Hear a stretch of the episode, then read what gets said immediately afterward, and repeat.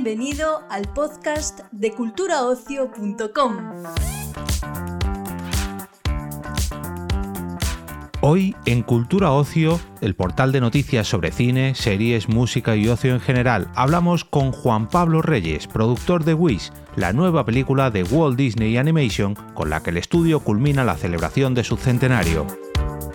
La segunda película animada de Disney llega plagada de referencias y guiños a las películas y personajes más emblemáticos de la Casa del Ratón y que, ambientado en el Reino de Rosas, un lugar mágico donde su rey hace que los deseos se hagan realidad, rinde homenaje al legado de estos 100 años de películas Disney. Nuestro compañero Israel Arias, redactor jefe en culturaocio.com, ha tenido el placer de charlar con el invitado de este episodio.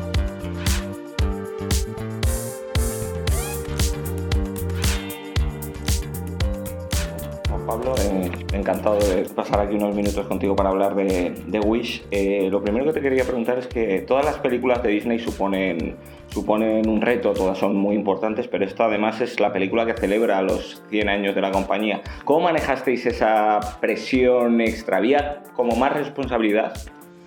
Bueno, definitivamente había más responsabilidad, pero al mismo tiempo cuando Jen Lee, nuestra directora creativa, empezó a decir que quería hacer algo original con con los 100 años de Disney, yo inmediatamente levanté la mano y dije que quería participar porque cuál es la coincidencia de que te toque estar en ese momento, ¿no? Entonces yo no quería dejar pasar la oportunidad y, y yo creo que una vez que invitamos a toda la gente del estudio a que nos platicara qué es lo que significaba Disney para todos ellos y para nosotros, pero emocionalmente.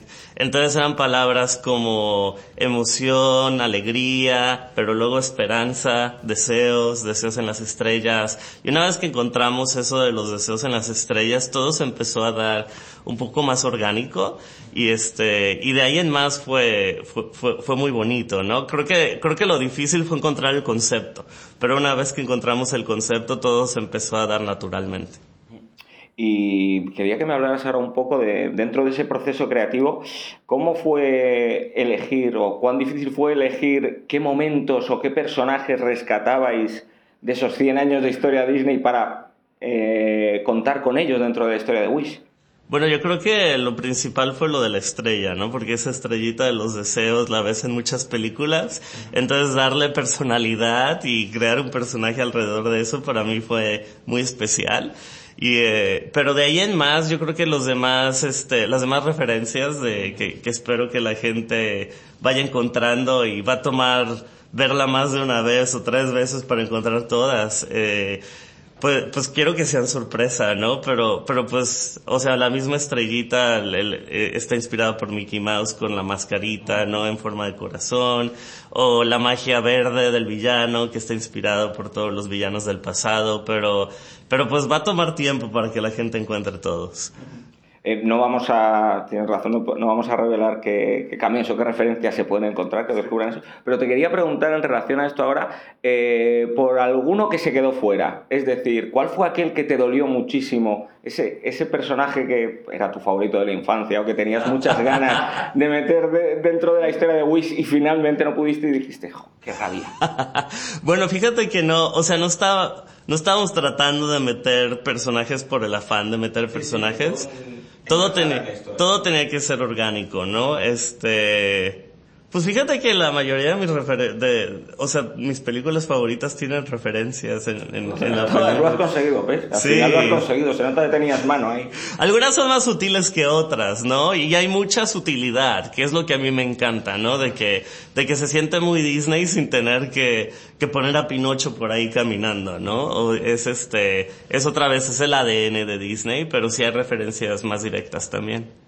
Y eh, la película también lanza un mensaje poderoso con, con su protagonista, con, con, Asa, me parece, porque ¿crees que es importante celebrar eh, que una compañía como Disney celebre su, centenario con una película protagonizada por una princesa, entre comillas, o por un personaje protagonista racializado? Eso ya lanza un, un gran mensaje, ¿no? Bueno, nuestras películas son películas que están hechas para todos, para todo el mundo de todas las edades, entonces empezando por ahí, pero También lo que me pareció bonito es que orgánicamente esta película requería que los personajes fueran multiculturales porque la premisa de la historia es que es un lugar mágico donde vienen personas de todo el mundo porque aquí se te pueden conceder los deseos mágicamente, ¿no? Entonces, ¿quién no quisiera ir ahí?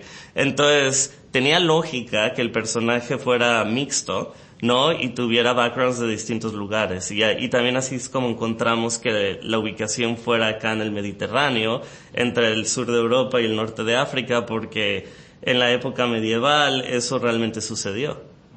Eso te quería preguntar por las referencias, porque aquí, claro, en España estamos como locos porque creemos que Rosas está en, en España. ¿Tú esto cómo lo ves o es un lugar mágico que no se sabe muy bien. Bueno, pues sí es un lugar mágico, pero obviamente para cuando estás haciendo world building tienes que referenciar una parte del mundo específica y, y la inspiración de esta película sí fue en esta área mediterránea cerca de la península ibérica y lo puedes ver en cosas como la arquitectura, donde tenemos arquitectura marroquí o mudajar o romana, que es lo que realmente ves en el, en el sur de España y en, y en algunos lugares como Marruecos y el norte de África. Y después de, de, zambullirte en, este, en estos 100 años de historia de Disney y tú que llevas ya cierto tiempo trabajando con, y colaborando con la compañía, ¿cómo definirías los 100 años de legado de Disney? Pues yo creo que han sido años de, de alegría y, es algo que siempre ha sido como, otra vez no por referenciar a la película, pero como una estrella de inspiración para la gente cuando se siente triste, cuando necesitas compañía, cuando necesitas inspiración, cuando necesitas escaparte de un mundo que es complicado. Creo que al menos para mí desde niño eso es lo que siempre ha sido Disney, ¿no? Ha sido, ha sido un amigo que, que siempre puedo visitar. Estamos echando la vista atrás y viendo cómo han sido las películas de Disney dentro de 100 años, me gustaría también que hiciéramos un poco un ejercicio de imaginación. ¿Y cómo te imaginas tú que pueden ser las películas de Disney dentro de 100 años? Vaya, espero que otra vez esto va, va, a sonar muy cliché, pero quiero que sigan siendo auténticas, ¿no?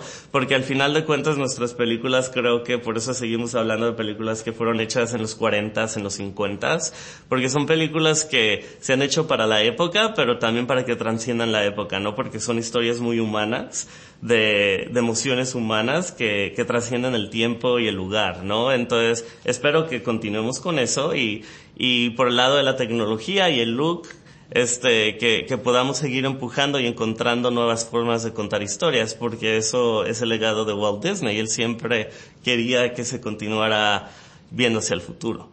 Bien.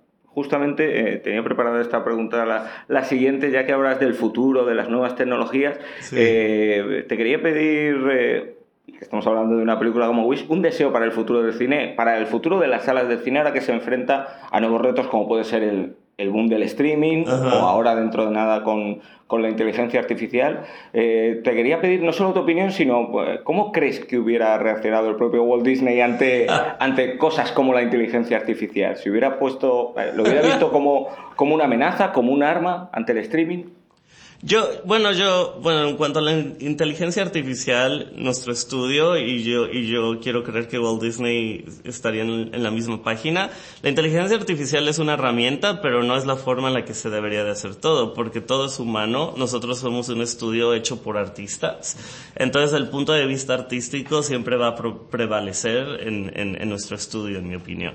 Este, en cuanto al, al, al cine, espero que la gente continúe yendo y, se dé cuenta de que en realidad es, un lugar muy especial donde la energía se siente, ¿no? Cuando estás viendo una película en un cuarto oscuro con una pantalla enorme rodeado de gente, es, es una emoción muy diferente que verlo en tu sala con una o dos personas y yo creo que digo, con Wish nos ha tocado ver que la gente se emociona mucho después de cada canción, como si fuera un evento en vivo, ¿no? Y lo mismo ha sucedido con el concierto de Taylor Swift, donde la gente enloquece y grita y canta y aplaude. Entonces creo que, que hay algo muy bonito que, que se siente como un paralelo entre eventos en vivo, como un musical, y, y, y una sala de cine que, que, que la sala de tu casa no te va a brindar igualmente. Y ya, ya para terminar, que nos quedamos sin tiempo, ahora que hablabas de, que es una película hecha para, ser vista en el, cine, en la pantalla, creo que habéis vuelto a Cinemascope, que era algo que no se no rodaba en el Cinemascope en Walt Disney Studios desde, desde, desde La Bella Durmiente. Hay también un mensaje ¿no? de defensa de, de las salas de cine y de la experiencia cinematográfica. Absolutamente. Visualmente, también la película fue diseñada para verse en el cine. Este, está inspirada por el look de acuarela de Blancanieves y Pinocho con el Cinemascope de La Bella Durmiente y, es una manera de brindar tributo a la estética de Disney, pero también porque estas películas las hacemos para que la gente las ve, vea en la pantalla grande, ¿no? Los, nuestro, nuestros artistas hablan de esta película como un moving illustration, como una imagen que se mueve y este, y pues es una experiencia, es como ir al museo también, ¿no? Es ver la imagen en la pantalla grande y, y si le das pausa, no más quedarte ahí viendo la imagen y encontrando los detalles. Pues nada, Pablo, eh, muchísimas gracias por tu tiempo. No, gracias a ti, cuídate mucho.